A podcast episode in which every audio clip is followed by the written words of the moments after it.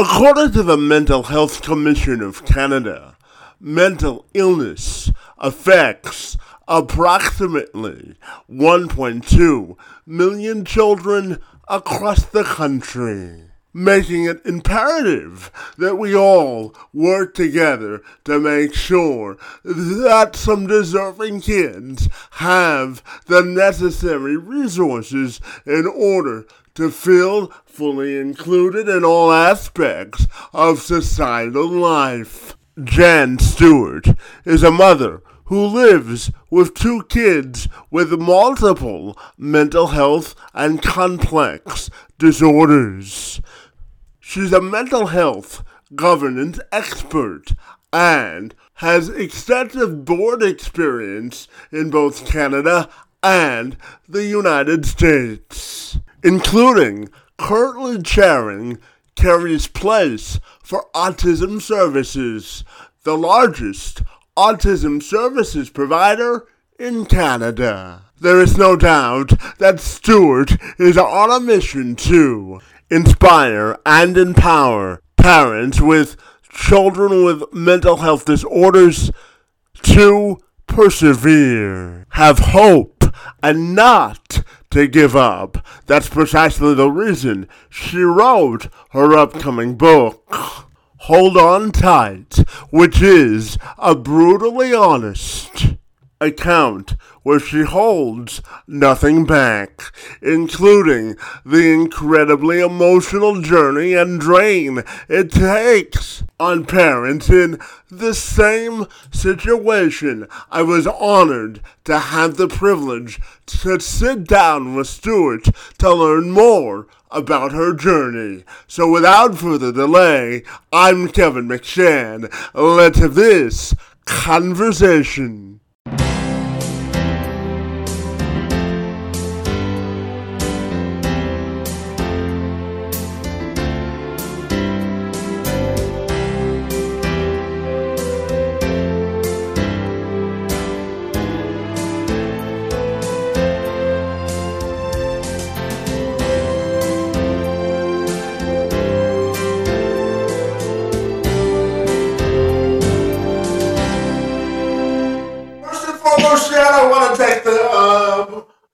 Welcome you to the program, and I have to tell you that I'm super delighted and, and honored that you've uh, carved out some time to engage in conversation with me all about the work you do to promote uh, diversity, equity, and inclusion surrounding mental health. So with that, I'll welcome you to the program, and I'm so delighted to see you this morning. Well, I feel the same way. I'm very excited, and thank you so much for having me. Absolutely no.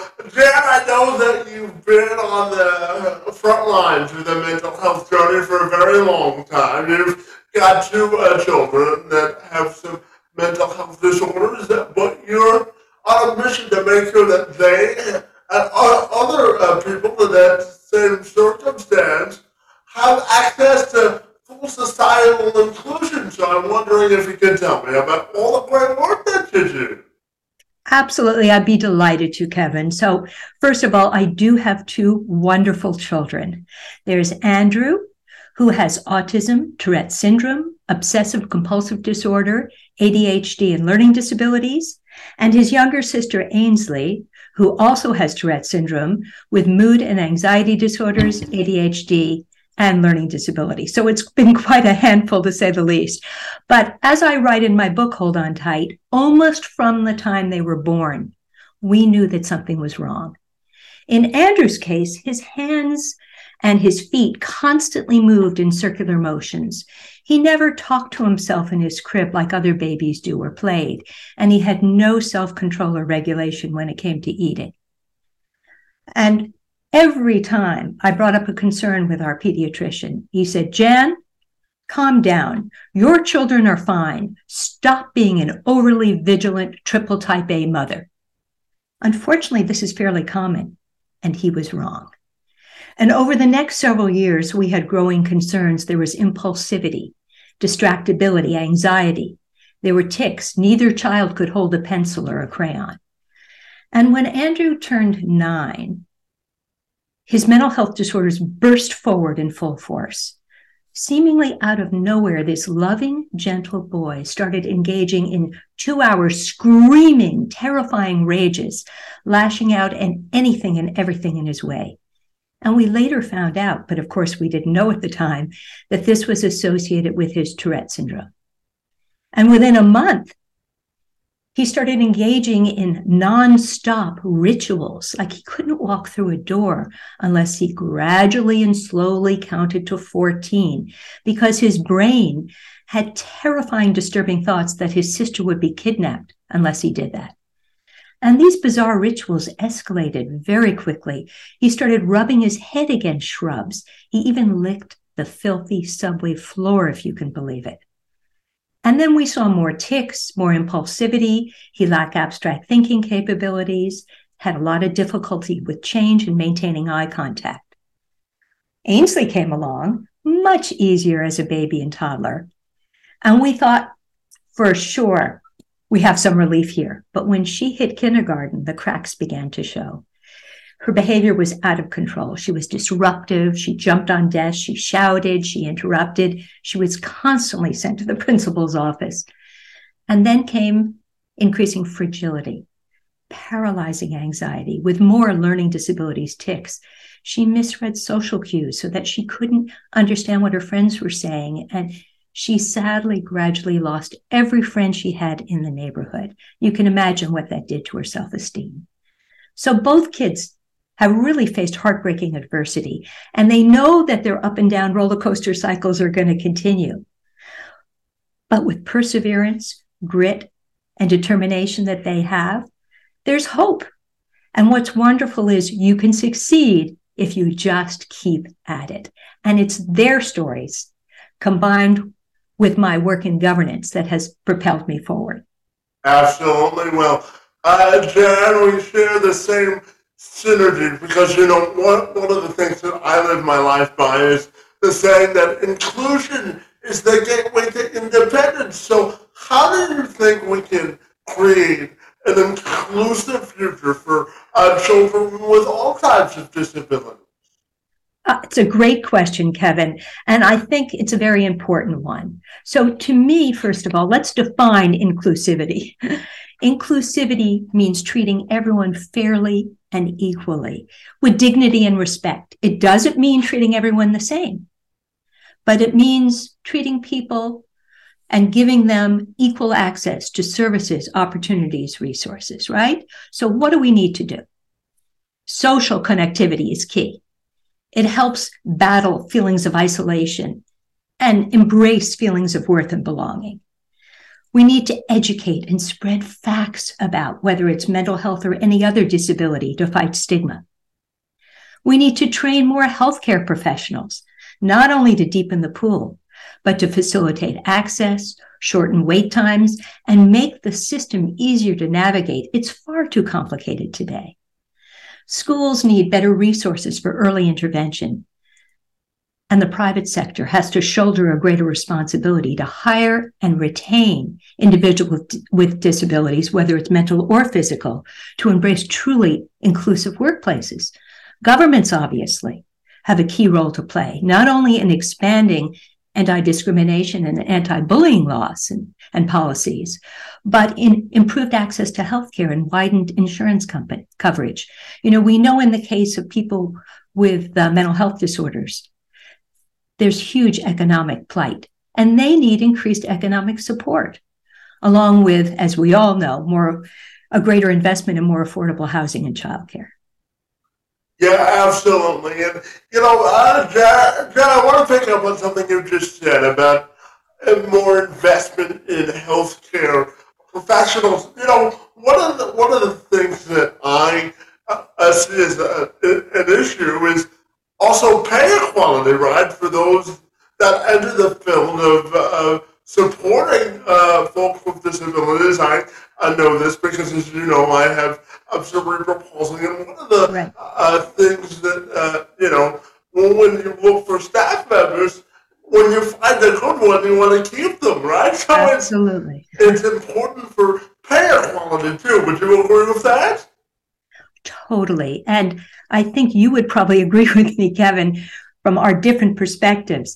that finding the right psychiatrist, psychologist, healthcare professional, social workers is extremely difficult and complex. And it's important, and that's what I write about in my book is how do you go about this? I give tips and advice to help people live more fulfilling lives for themselves and their children.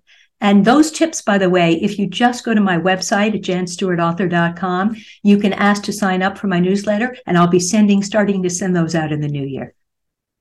Well, uh, fabulous. You know, uh, uh building a sense of community and support is so important in the work that work that you do. I don't have to tell you that, right?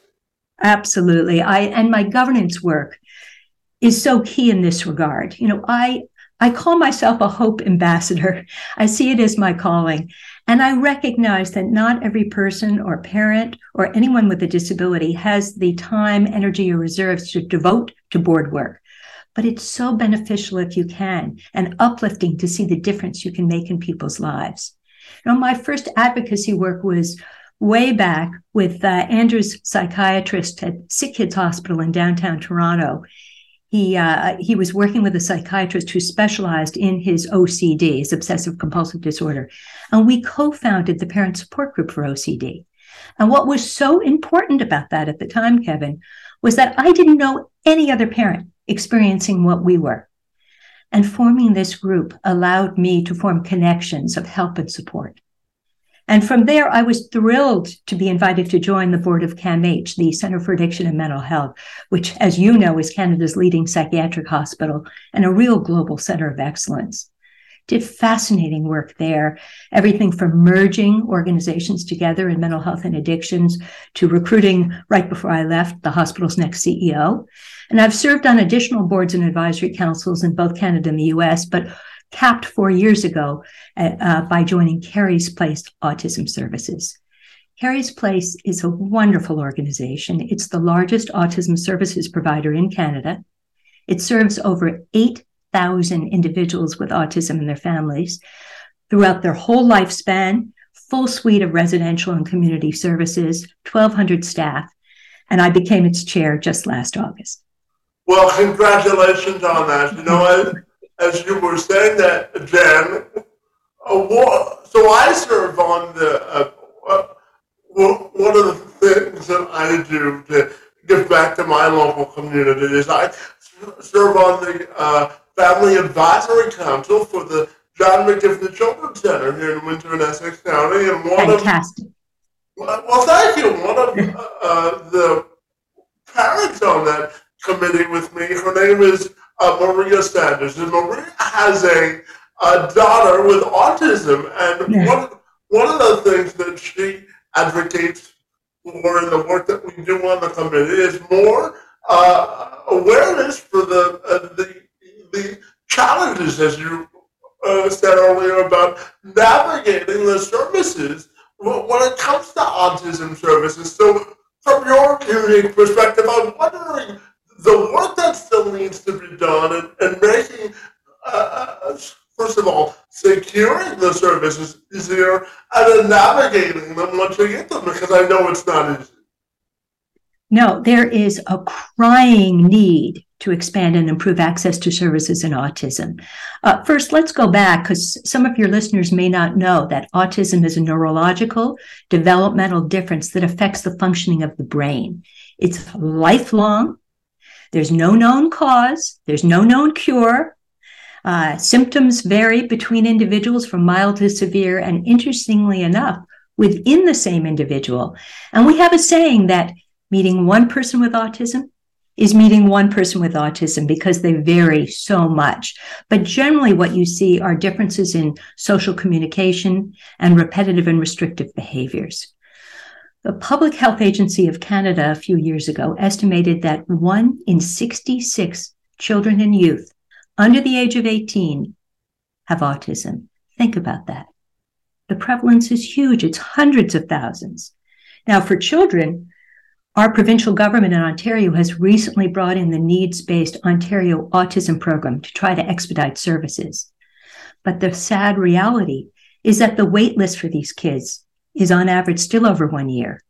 And last year, the Canadian Broadcasting Corporation reported that 50,000 children are waiting for services. And then as your children age and become adults, there's a whole new set of challenges for autistic individuals. The waitlist for housing, supportive housing, is decades long. The poverty level for those with intellectual disabilities and autism is significantly higher than the general population. And the latest frontier, which is being looked at, is aging individuals, and they're massively underserved.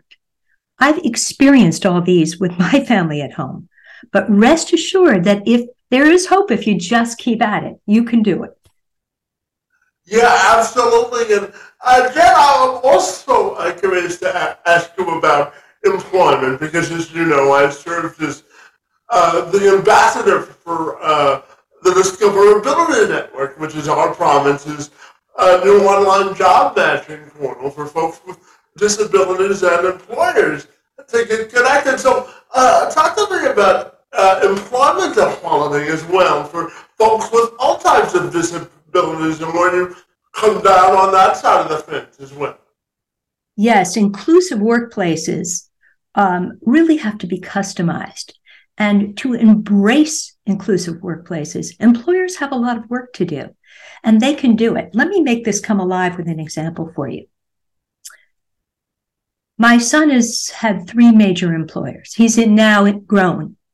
His first employer, he was a cashier at a grocery store, and it was wonderful. He is very gifted with customer service, uh, and he did very well for seven years. But at one point, the grocery store tried to pull him off cash and hide him in the back because he, quote, looked disabled. Of course, I became irate, sent a scathing letter to their head office, and he was immediately put back on cash. But trust had been broken, and that's not being an inclusive workplace. His next workplace was with a very well known Toronto based organization that really wanted him, but didn't know what to do with him. And in they gave him about an hour of work a day and then they told him to go watch TV. Well, that's not meaningful work. It's not treating him as productive or equal. It's true for anyone with a disability, no matter what. His current employer is vastly different.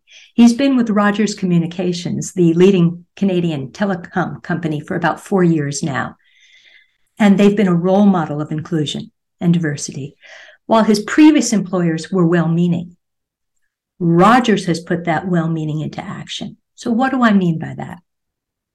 One, they treat me, and I'm Andrew's legal guardian because he can't make decisions that are meaningful by himself. He doesn't have that ability. So, they treat me as a true partner. They share their thinking with me, they listen to my advice, and they respect what I have to say. Two, they brought in a job coach, both to help them and Andrew, particularly at the beginning with integration, but on an ongoing basis. Andrew and the company meets with them monthly or more if needed. They brought in customized accommodations, and this is key the word customized. In Andrew's case, for example, because of his ADHD and impulsivity, he needs to have his work chunked in, in smaller, meaningful pieces because change is very difficult for him. He can't work shift work like a number of his other colleagues, so they set his hours every day. They have a special mentor whenever he needs it. Another thing they've done is anytime there's a minor issue, they contact me so that if he's, let's say, distracted at work, they can reach out to me and we can deal with it before it bubbles up and, and mushrooms. There's so much help and hope out there. But a corporation or organization has to not only have the will, but has to execute. Execution is the key, isn't it? Absolutely. yeah, yeah. Just before I ask you about your book, I have a, a bit of a selfish question. Well, I shouldn't say a bit of a self-serving question. So I am going to, in the new year, I'm going to address uh, the chief uh, diversity officer and his staff of Westland, Michigan, who who runs their government local response to uh, diversity, equity, and inclusion. So I'm wondering if you could just generally tell me the role you think uh, governments at all levels, but all levels, but especially the local level, have to uh, sort of develop a, a diversity, equity, and inclusion initiative. Yes, and congratulations. That's exciting. Uh, isn't so, it? Yes. Yeah, I'm, I'm looking forward to it. It's exciting, isn't it? Absolutely. All levels of government have to participate. And it has to come from the top. It's one thing to have a little island within the government believe in something, but unless it's it's gospel and it's spread, it doesn't work. You have to, just like with everything else, you have to live and walk the talk. And that's the key. And in my book, I do talk about these contrasts that I talked about in Andrew's Employers. The government has been involved in a in an indirect way, but in an exciting way. Um, I don't know if you know the organization Ready, Willing, and Able.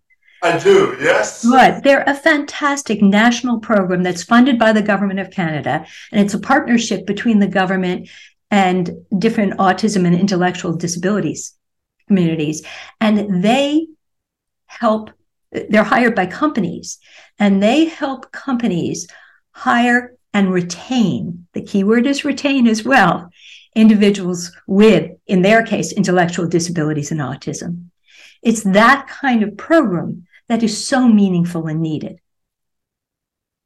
Yeah, absolutely. And, and, you know, one of the reasons I know you wrote your book, Hold On Tight, was because you wanted to provide, and you're on mission to provide hope and inspiration to those families and parents and children that are going through a similar uh, circumstances as yours. And I know that it's a raw account of all of the emotional journeys that you've gone through throughout the years. So I, I'm fabulous. I'm, wonder, I'm wondering if I can ask you about your book and the process about writing it and uh, how cathartic that was for you.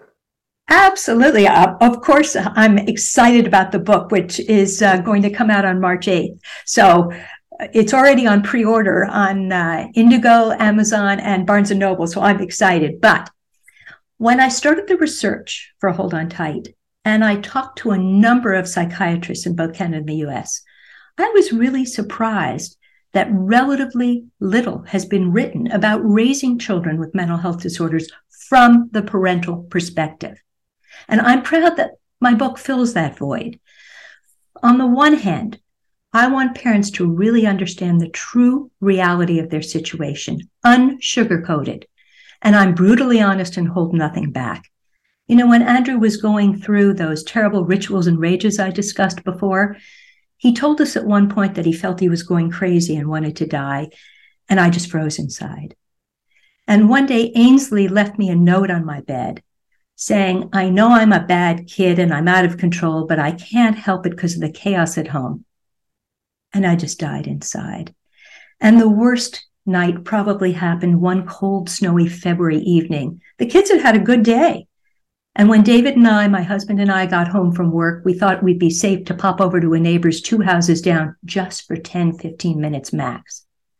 And when we got back, we walked into our back garden and found Ainsley sobbing uncontrollably, shivering in the snow barefoot with just her nightgown on.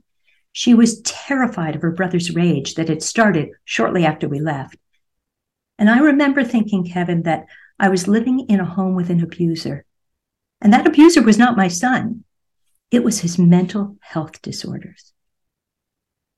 But equally important, I want parents to know they need to celebrate their, their children's successes. You know, Andrew has this wonderful job at Rogers, gets himself to and from work, and he has a charm that's infectious. Ainsley is a gifted child and youth counselor. She works with a grade one autism classroom this year. And I'm convinced that it's her own lived experiences and her knowledge, deep intrinsic knowledge of Andrew, that's made her such a valuable resource.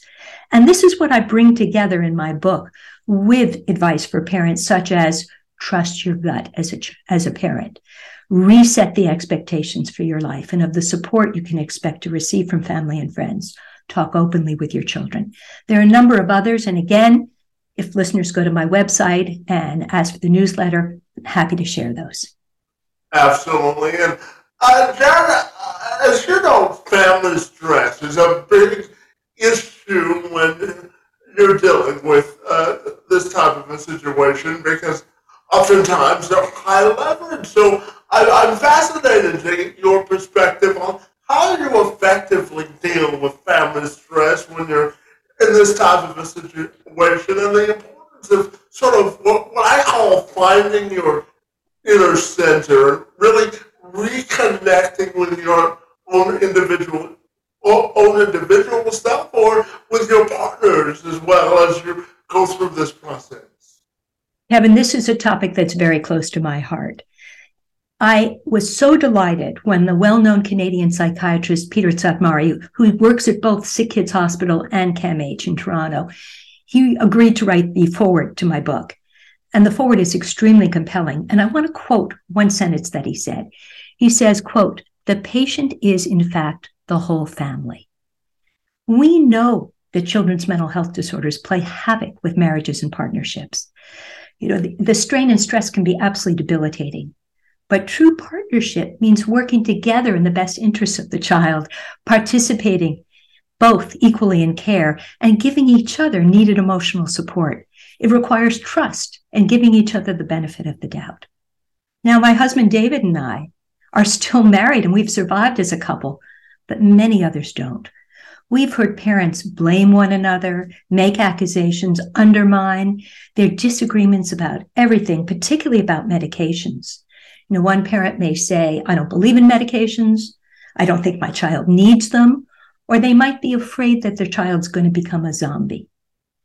And these stresses can separate and divide spouses and heighten the risk of divorce, which of course makes things worse. Now, David and I have not been immune from these challenges. There are so many times when the children's care is so consuming that we have no time for each other, much less ourselves. But the key is that we lean on one another and we trust one another. We even joke about the genesis of the kids' disorders. You know, David has a restless leg. And so I'll point to him and say, aha, ADHD. And he'll point back at me because I'm a perfectionist and he'll say, aha, OCD. But the key is it doesn't matter where these disorders come from, from a family perspective. What matters is that we act harmoniously in the best interest and try to carve out satisfying lives as spouses. Perseverance, perseverance really works. You have to stick with it. And finally, don't forget about siblings. I just talked a few minutes ago about how Ainsley was so terrified about her brother's rages. And it was easy to relegate her to the background because he was so demanding. But every child needs and, and is and deserves equal care. We quickly, fortunately, recognized this remedied it, spent a lot of time doing simple activities with her together, baking, skating, playing board games like Candyland that she liked. That's key, that she enjoyed. But most importantly, we sat down with her and we explained what was going on with Andrew and his disorders. Communication is key, isn't it? Good parenting is all about good communication.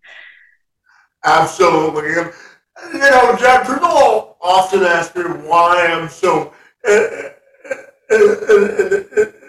inspirational or a forward uh, thinking person. And, you know, I always tell them I, I'm simply living my life. And if I'm an inspiration to others, that that's fine. Uh, fine. And I'll take that mantle. But I also say that the only level of expectations I have to meet are my own. Because if you don't have your own level of expectations, it's hard to reach anyone else's level of expectations, right? Right. So my question is, how do you reset the expectations for your children? Because I also tell people that there there's no 50% off policy when you have a disability, right? You can't take it back to a department store. So talk to me about resetting expectations for your child. And as you said earlier, really celebrating the wins as well.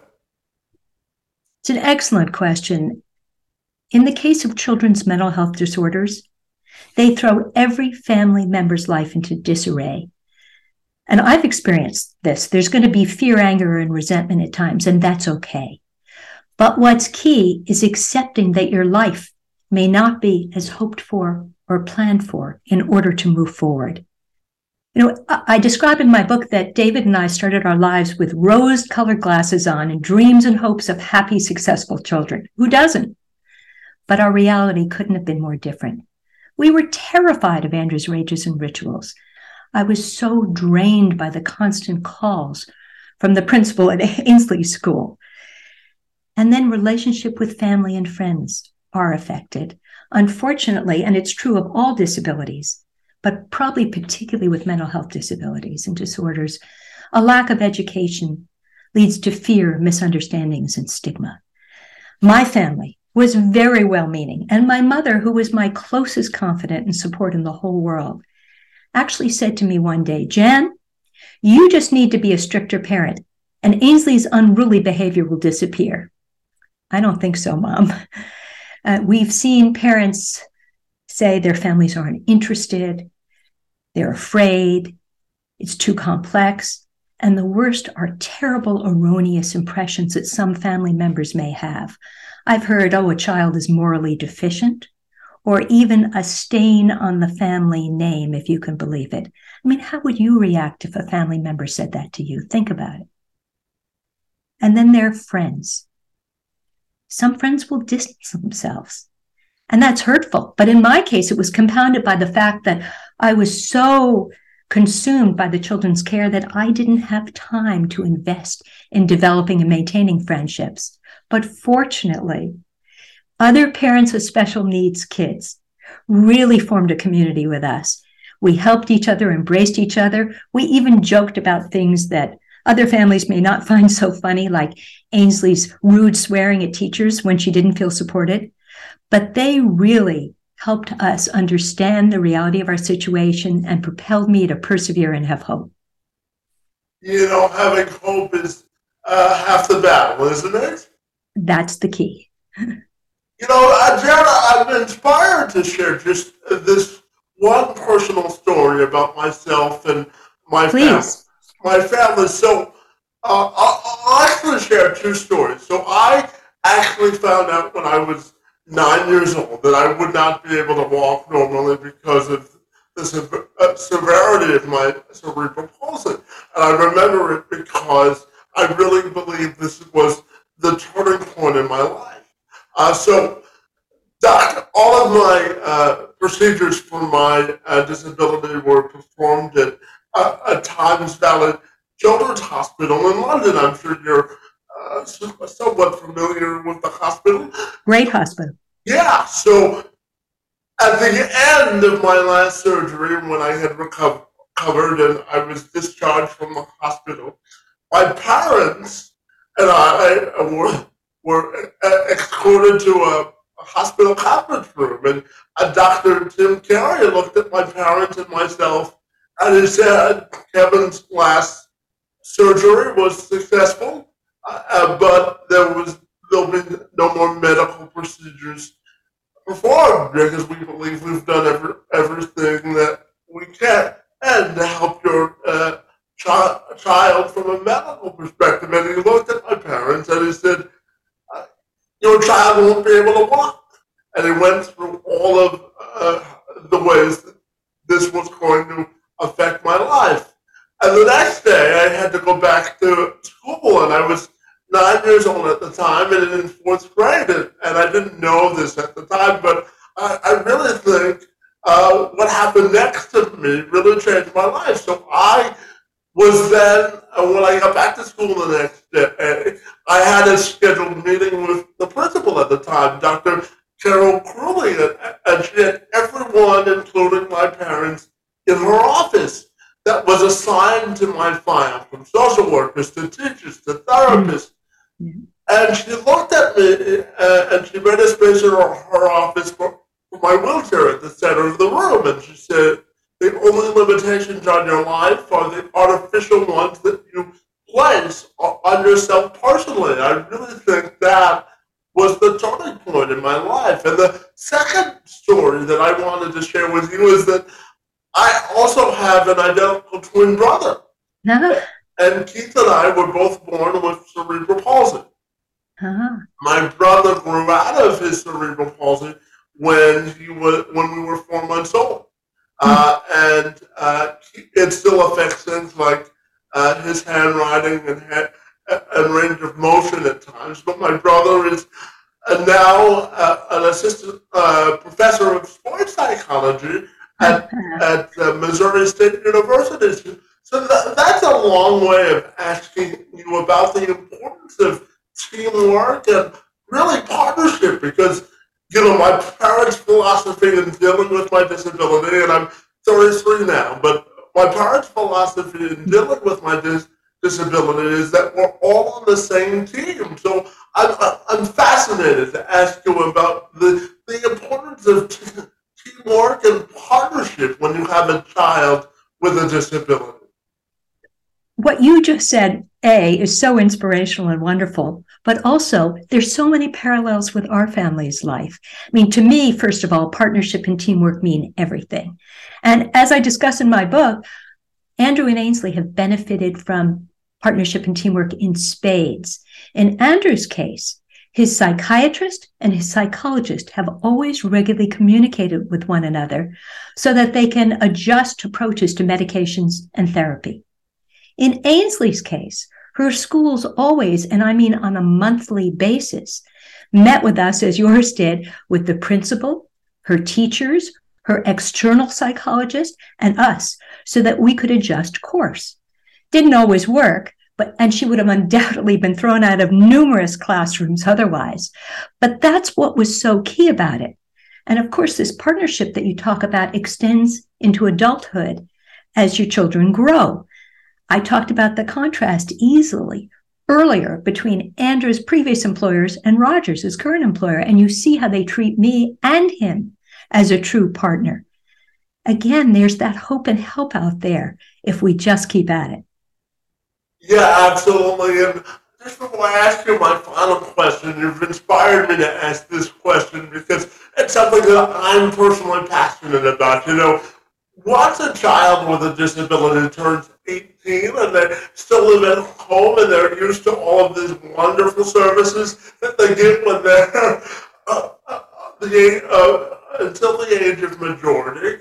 Uh, and it's one, one of the reasons that I help establish at our local children's treatment center a really a transition to adulthood program after uh, these children are discharged from uh, in, in, my case, it's the John McGivney Children's Center. I wanted a, a space where parents could go once they're discharged from the center because, as you know, after those services are uh, deleted from your life, you have to pay for them out of pocket if you don't have the appropriate level of insurance. So, talk to me about the importance of transitioning to adulthood as well, because it's very crit- critically important, isn't it? It's absolutely critically important. I mean, the fa- the true fact is that every stage is critically important. But you're right. There is a drop off in services.